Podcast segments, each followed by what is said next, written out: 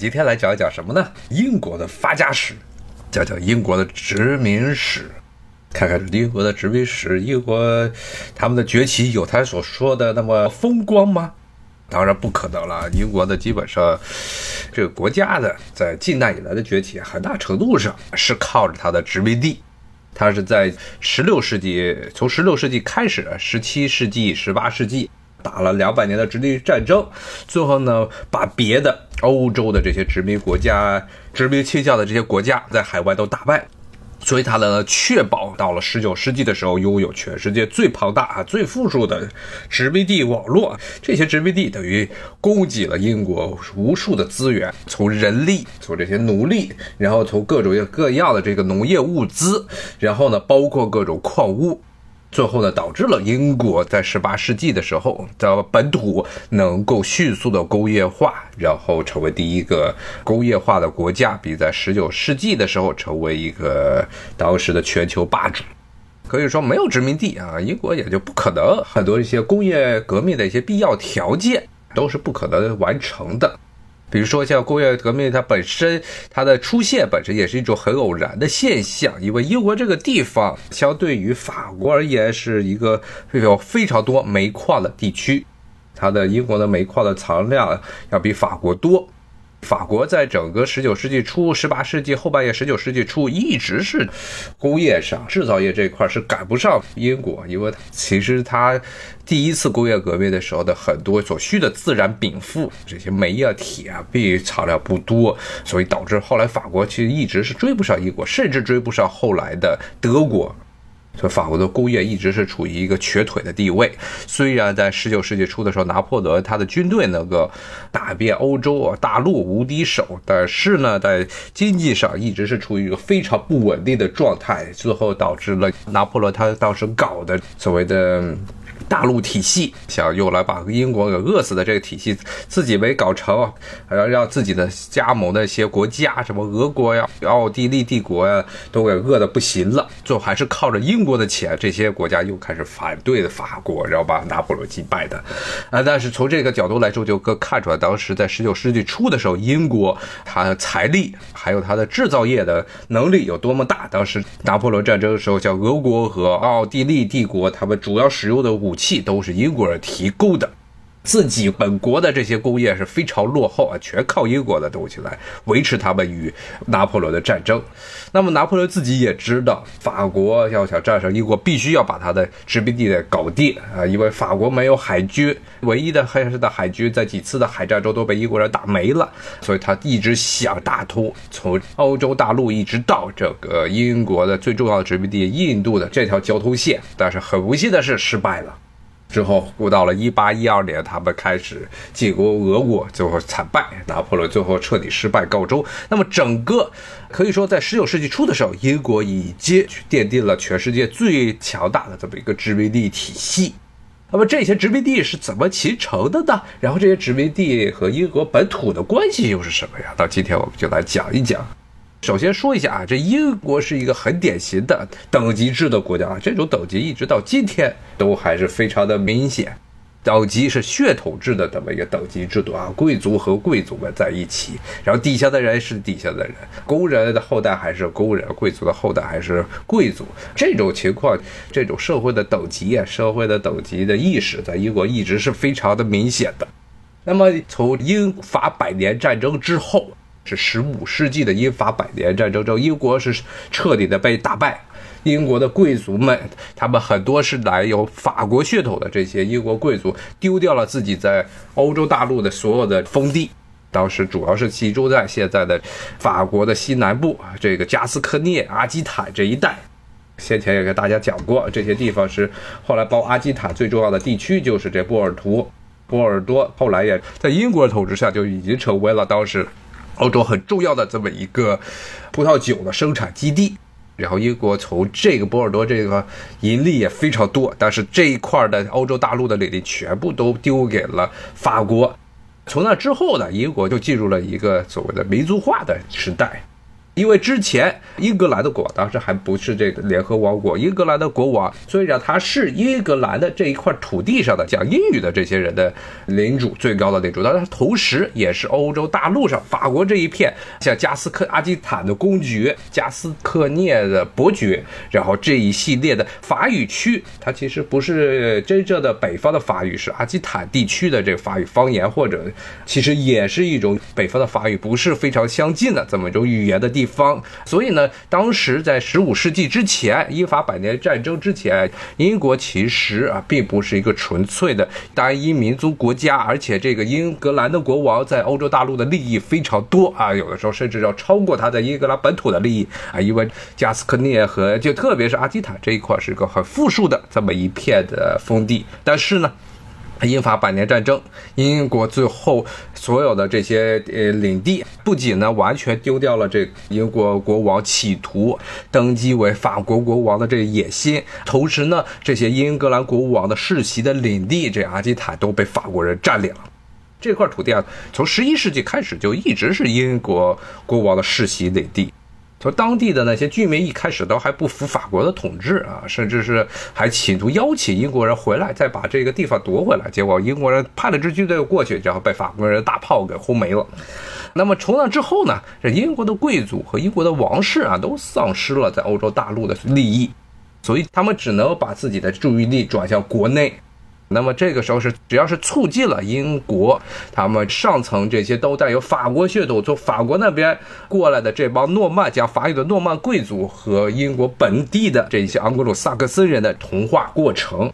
所以到了这个十五、十六世纪的时候啊，英国就号称自己是一个是一个民族帝国。当时是民族帝国，这个帝国啊，其实并不是真正意义上的帝国，当时是他们英国的这国王要求说这么说。它实际上就意味着说的是英国是英格兰，这个时候还没有苏格兰。英格兰，那么英格兰的国王是英格兰这个地区的最高统治者啊。它同时呢，英国呢，它是一个单一民族，英格兰是一个单一民族国家。那么这个国王他所统治的这片地方啊，当时按照一个国王的这种想法是一个帝国。当然，这个帝国完全是自封的。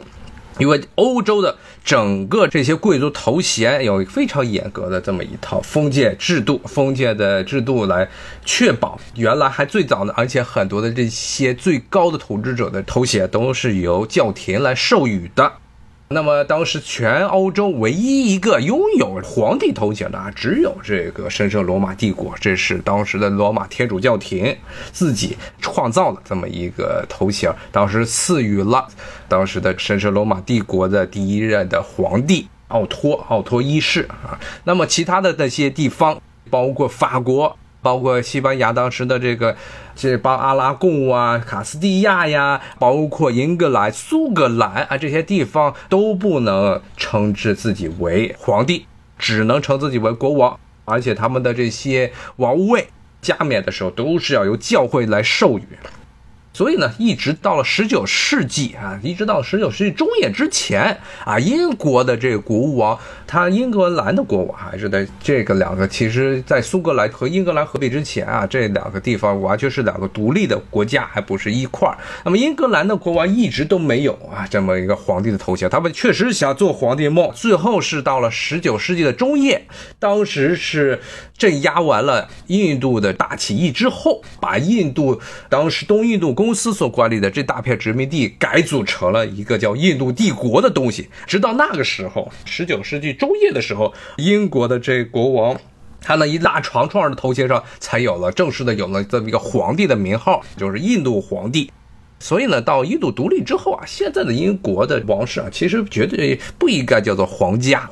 啊，因为他的皇帝的头衔在印度独立之后就没了，丢掉了啊！印度的帝国啊，这虽然是英国创造出来的一个非常搞笑的这么一个概念，主要的目的就是为了满足他们的这个帝国的虚荣心。还是回到刚才的话题啊，英国在十五世纪的时候丢掉了法国的领地之后，英格兰的这些贵族们就开始在自己内部啊，讲法语的这些诺曼贵族在自己内部开始进行逐步的盎格鲁撒克森化。在在这同时呢，同时呢，另外一个贵族和平民统一化的另外一个带来的后果呢，就是英国。英国从后面的它的发展经历来看，就成为了一个非常典型、赤裸裸的这么一个种族主义国家。因为他们这些无论是贵族还是地下的这些平民，他们都认为自己是英格兰人啊。那么其他的民族在他们看来都是一帮，甚至呢，从十五世纪、十六世纪开始，英国的贵族和他们底下的很多这些文学家呀，这些各种各样的生活活动家开始吹嘘啊，自己的这个民族是多么伟大的一个民族。从这个时候开始，民族主义从英国出现，民族主义带来的这个必然的后果就是造成民族歧视。那么当时民族歧视的主要的一个对象，也是英国最早的一片殖民地，就是爱尔兰。爱尔兰呢，可能跟很多大家的理解可能不一样，英国的最早殖民地其实是在爱尔兰那个地方。并不是在新大陆或者是在亚洲啊或者非洲的哪些地区，因为英国对于爱尔兰的统治是一个非常漫长而且是逐步化的这么过程。爱尔兰这本土首先语言跟英格兰这边是不一样的，他们最早说的是爱尔兰本地的盖尔语，然后呢后来又有一大批的维京海盗啊来到了爱尔兰，这些维京海盗与这爱尔兰的本土的贵族又混在一块儿，形成了一种独特的这么爱尔兰。的文化啊，那么这种爱尔兰的凯尔特文化，后来在十一世纪的时候，当时诺曼贵族征服英格兰之后，诺曼贵族征服英格兰之后呢，英格兰的国王从罗马天主教廷那地方得来了许可，当时这个罗马的天主教廷允许英格兰继续向西部翻过英格兰和爱尔兰之间的这麦恩海峡，去这爱尔兰进行征服。当时的一个主要的原因是，爱尔兰这个地方从地理位置上来看，处于整个欧洲的最边角的地方，最西边的角落。当时再往北的话，只有冰岛比它的离这欧洲大陆的距离更远。但是冰岛呢，当时基本上是一个不毛之地啊，没什么人，就一帮的这个维京海盗在那个地方。甚至当时在十一世纪的时候，还没有基督教化。所以呢，当时这个爱尔兰是整个天主教廷在欧洲啊控制的最西边的地方，这个地方呢啊一直不听罗马教廷的管，甚至形成了自己独特的一套所谓的爱尔兰基督教，基督教的这么一个体系。所以当时这个罗马教廷就允许，为了把这片的土地重新纳入自己教会的控制，当时就允许英格兰的这些诺曼贵族对于爱尔兰的本岛进行入侵。但是这种入侵呢，开始主要是由底下的这些诺曼贵族们来进行，而且入侵的这个过程非常的漫长。遭到了啊了本地的这些维京和凯尔特人的抵抗，激烈抵抗，所以做到了一直在整个中世纪时代啊，他们英格兰的英国国王能够稳定统治整个爱尔兰的地区，只有一个叫白区的地方，就是现在都柏林那一带啊。咱们其实不应该叫白区，它 pale 这个词，它其实古代的意思是指的有扎了篱笆、扎了栅栏的这个地区。那么真正的英国呢？而且呢，就是当时很多这个来到爱尔兰当地的很多的诺曼贵族，最后也不听国王的管了，自己在当地建立了很多的小邦国。然后呢，甚至这些小邦国最后都爱尔兰化了，不听英国人的管。所以英国国王当时只能管理都柏林这一带。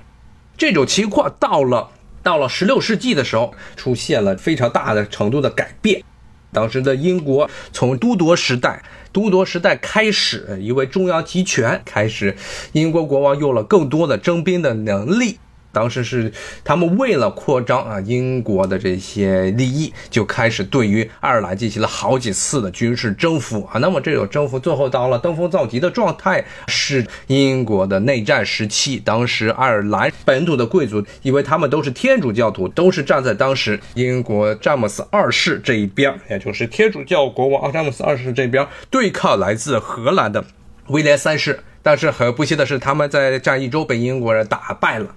打败之后的结果呢，其实就是整个英国在爱尔兰开始逐步的、逐步的驱逐出所有的这些爱尔兰的本土的天主教人士，然后呢，大批的这些来自不列颠岛上的这些新教徒抢占了爱尔兰人的土地啊，建立了种植园儿。这是造成了后来的爱尔兰的这个地方呢，爱尔兰的本土人都没有土地的权利，所有土地都是被聚集在了这些来自不列颠岛这些新教地区、新教地区的这些人，他们来把这些土地全部都瓜分了。这就直接导致了后来一个很严重的结果啊，就是当时的要求就是，当时英国啊，因为是一个新教的国家，而且对天主教徒有严格的歧视制度啊，要求天主教徒是不能拥有土地的。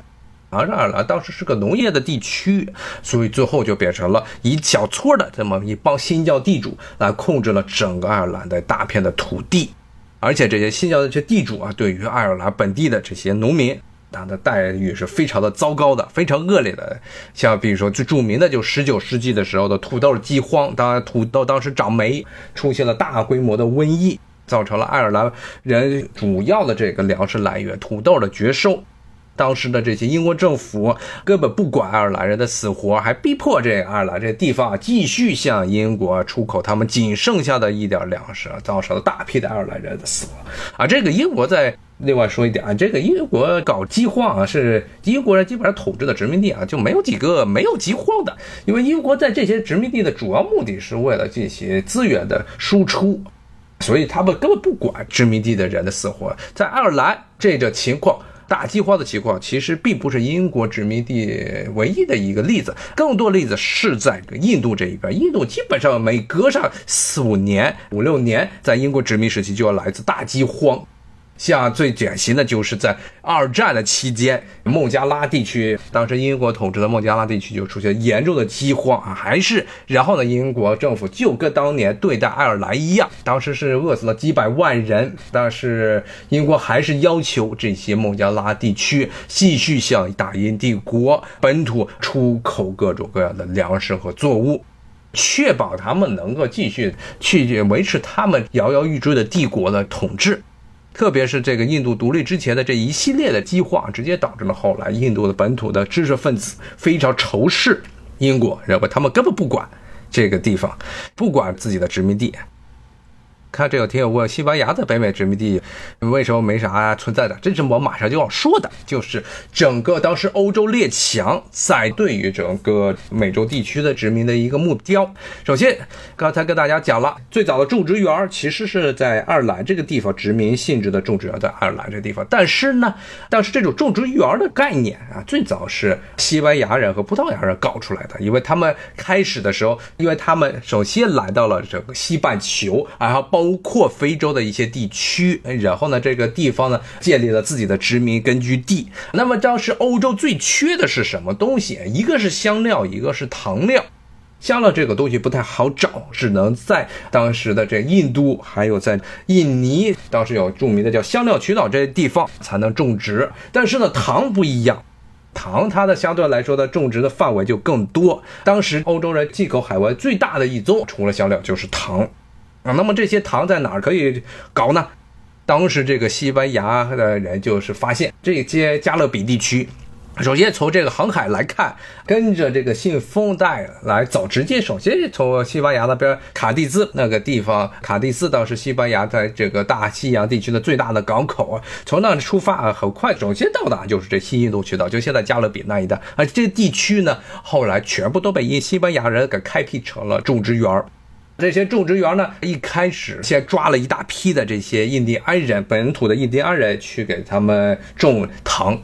后来呢，由于西方人带来的白人带来的这些瘟疫，造成了印第安人大批死亡，加上当时早期西班牙殖民时期的时候呢，对于这印第安人的死活，基本上把印第安人就当做牲畜来看，所以造成大批的印第安人逃亡。最后他们没有劳动力了，这个时候呢，西班牙的这些殖民地呢，就被迫的要从非洲弄过来一大批的奴隶黑奴。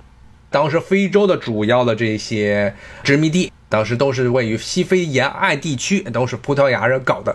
这些葡萄牙人啊，一开始跟本地的这些土著弄好关系，然后让这些部落敌对部落那地方把人给打晕了，送到船上来卖到这新大陆过来，是这么一个情况。所以呢，当时的这些殖民地主要的目的啊，像这种这加勒比地区这殖民地的主要目的是一种盈利性的军事征服行为。不是一个说是专门是要去抢这边土地，大家都是想赚钱。而当时的西班牙人也是最早在北美地区进行活动。